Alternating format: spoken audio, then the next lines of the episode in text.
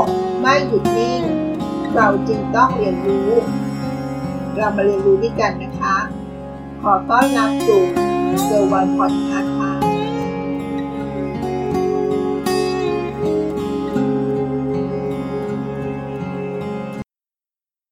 การลงทุนที่หลากหลาย ไม่ว่าจะเป็นเงินฝาก พันธบัตรรัฐบาล หุ้นกู้ หุ้นสามัญ หรือสินทรัพย์ทางเลือก จะเป็นส่วนที่ดีนะคะ สวัสดีค่ะ ยินดีต้อนรับสู่เกิร์วันพอดแคสต์กองทุนรวม ถ้าเราลงทุนในกองทุนรวม ไปสักระยะหนึ่งแล้ว เราคิดว่าเราควรจะขายกองทุนรวมนี้ตอนไหนดีเอ่ยขึ้นชื่อว่ากองทุนรวม จึงมักถูกมองว่า เป็นเครื่องมือในการลงทุนที่ดีนะคะสำหรับการลงทุนระยะยาว เพราะทำให้บ้านปลายชีวิตในยามเกษียณของเรา มีเงินพอที่จะดูแลตัวเองได้นะคะ หลายคนคงเคยได้ยินว่า ยิ่งถือลงทุนในกองทุนรวมนานๆ ยิ่งปิดความเสี่ยงในการลงทุนให้แทบเป็นศูนย์เปอร์เซ็นต์ได้เลยเพราะระยะเวลาที่ยาวนานในการลงทุน จะสามารถถัวเฉลี่ยผลตอบแทนที่เราได้รับ จนท้ายที่สุดกลายเป็นบวกได้นั่นเองค่ะ แต่ปัญหาที่พบกันมากสำหรับนักลงทุนส่วนใหญ่ ก็คือมักจะไม่สามารถลงทุนในสินทรัพย์ใด สินทรัพย์หนึ่งในระยะยาวได้ บางคนขายกองทุนรวมที่มีมูลค่า NAV ลดลงจาก 10 บาทต่อหน่วย แล้วก็ไปซื้อกองทุนรวมประเภทเดียวกันในราคา 4 บาทต่อหน่วย เพราะคิดว่ามันถูกกว่าแบบนี้คิดผิดหรือคิดถูกเนาะดังนั้นการขายกองทุนรวมออกไป เป็นเรื่องที่เราควรทำไหม แล้วถ้าเราควรทำเราควรจะทำในช่วงเวลาไหนถึงจะเหมาะสมล่ะ เราขออ้างอิงข้อมูลจากตลาดหลักทรัพย์แห่งประเทศไทยนะคะ ซึ่งเขาได้บอกไว้ว่า การขายกองทุนรวมออกไป เป็นสิ่งน่าลงทุนอย่างเราก็ควรทำแต่ควรทำภายใต้สถานการณ์ดังต่อไปนี้นะคะ 1. ผู้จัดการกองทุนหลับ ใช่ค่ะ ผู้จัดการกองทุนหลับ พฤติกรรมที่ผู้จัดการกองทุนหลับ อาจสะท้อนได้จากการมีจำนวนกองทุนรวม ที่ต้องรับผิดชอบมากเกินไป จนทำให้ผลการดำเนินงานย่ำแย่ลงค่ะ เมื่อเทียบกับกองทุนรวมประเภทเดียวกัน หรือเมื่อเปิดพอร์ตออกมาดูกับไม่ใช่กองทุนรวมเดิมๆที่เราเคยชื่นชอบอีกต่อไปแล้วนะคะ ก็เป็นอีกหนึ่งจังหวะที่เราควรจะตัดใจขายกองทุนรวมนั้นทิ้งซะก่อนค่ะ 2. กองทุนรวมนี้อาจจะไม่เหมาะกับเราอีกแล้วนะคะ เมื่อถึงจุดหนึ่ง เราอาจต้องยอมตัดใจ ขายกองทุนรวมที่ครั้งหนึ่งเราคิดว่าดีที่สุดของเราออกไป เพราะว่ากองทุนนั้นไม่เหมาะสมกับเราอีกต่อไปแล้วนะคะ ตัวอย่างเช่น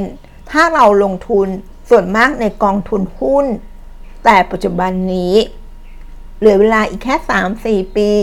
เราก็จะสิกเกษียณแล้วนะคะ สิ่งที่ตามมาในช่วงนั้น ก็คือหลายคนอาจจะกังวล เรื่องการปกป้องเงินต้นของตัวเองเป็นสำคัญ มากกว่าการแสวงหาผลตอบแทนที่สูงขึ้น แล้วก็ต้องมาแบกรับความเสี่ยงที่สูงขึ้นมากตามไปด้วยนะคะ ดังนั้นก็อาจจะเป็นความจำเป็นข้อหนึ่งที่เราต้องยอมตัดใจขายกองทุนนั้นออกไปด้วยค่ะ เพื่อแสวงหากองทุนใหม่ ที่สอดคล้องกับเป้าหมายณปัจจุบันของเรามากกว่าค่ะ หรือในกรณีที่เรามีแผนจะใช้เงินก้อนใหญ่ในอีกไม่นานนี้ และพบว่าสัดส่วนการกระจายการลงทุนในพอร์ตทั้งหมดของเรา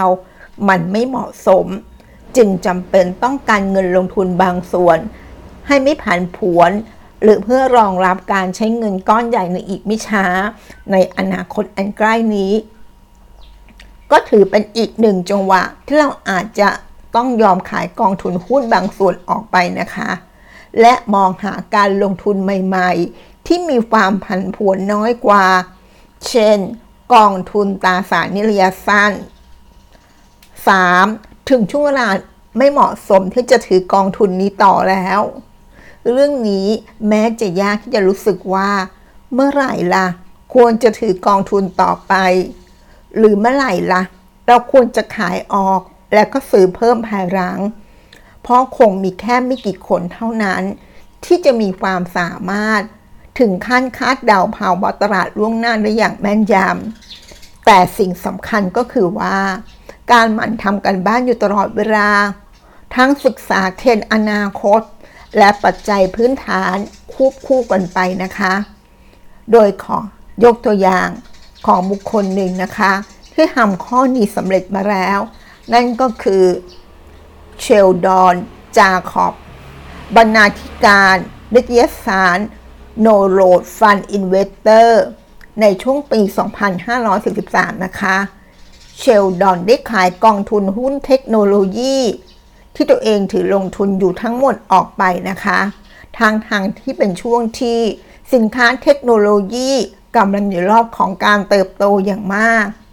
แต่การที่อุตสาหกรรมมีแนวโน้มเติบโตในอนาคต ก็ต้องพิจารณาควบคู่กับปัจจัยพื้นฐานณปัจจุบันด้วยนะคะ ว่ามันแพงเกินไปแล้วหรือยัง ซึ่งในครั้งนั้นเชลดอนอ่านเกมขาด มองว่าอุตสาหกรรมดังกล่าวยังโตต่อได้นะคะ แต่ราคาหุ้นกลุ่มนี้มันแพงเกินพื้นฐานไปแล้ว ดังนั้นเขาจึงตัดสินใจขายกองทุนหุ้นเทคโนโลยีออกทั้งหมดเลยค่ะ หลังจากนั้นไม่นานนะคะ ตลาดหุ้น NASDAQ ซึ่งเป็นกระดานหุ้นเทคโนโลยี และกลุ่ม .com ราคาหุ้นก็ดิ่งเหวเลยค่ะ เพราะราคาหุ้นนักขณะนั้น มันแพงเกินพื้นฐานจริงๆ อย่างที่เชลดอนคาดการไว้เลยนะคะ และหลังจากนั้นอีกหนึ่งปี เชลดอนก็กลับเข้าไปลงทุนใหม่นะคะ ในกองทุนหุ้นเทคโนโลยีอย่างเต็มที่อีกครั้งหนึ่งค่ะ เพราะเขามองว่า มูลค่าของหุ้นเริ่มถูกมากแล้ว เมื่อเทียบกับช่วงที่เขาขายออกไปก่อนหน้านี้ค่ะ สรุปสั้นๆก็คือว่า กองทุนรวมก็เหมือนกับการลงทุนในหุ้น หรือการลงทุนอื่นๆ ที่มีทั้งจุดที่เราควรเข้าซื้อ และที่ควรจะขายออกไป แต่สิ่งสำคัญเลยก็คือว่า เราต้องไม่ขายกองทุนที่กำลังทำงานอย่างเต็มที่ ให้ตัวเองออกไปเป็นอันขาดนะคะ เพราะนั่นถือเป็นความผิดพลาดในการลงทุนครั้งใหญ่ทีเดียวค่ะ นั่นก็คือเรื่องราวที่มาฝากกันในวันนี้นะคะ หวังว่าสำหรับคนที่จะลงทุนในกองทุนรวม เพราะอาจจะไม่มีเวลาในการบริหารหรือการติดตามหุ้นรายตัว ก็ถือเป็นอีกเทคนิคที่น่าสนใจ ในการลงทุนหุ้นในกลุ่มเดียวกันนะคะ เพียงแต่ละว่าเป็นการให้มืออาชีพมาบริหารจัดการ ดังนั้นการเลือกกอง การเข้าซื้อ การขายณจุดใดจุดหนึ่ง ก็ถือเป็นจังหวะที่สำคัญเช่นเดียวกันนะคะ ขอบคุณที่รับฟังเกอร์วันพอดแคสต์แล้วพบกัน episode ถัดไป สวัสดีค่ะ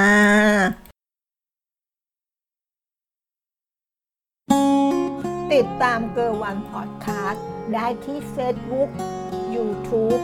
Anchor Podcast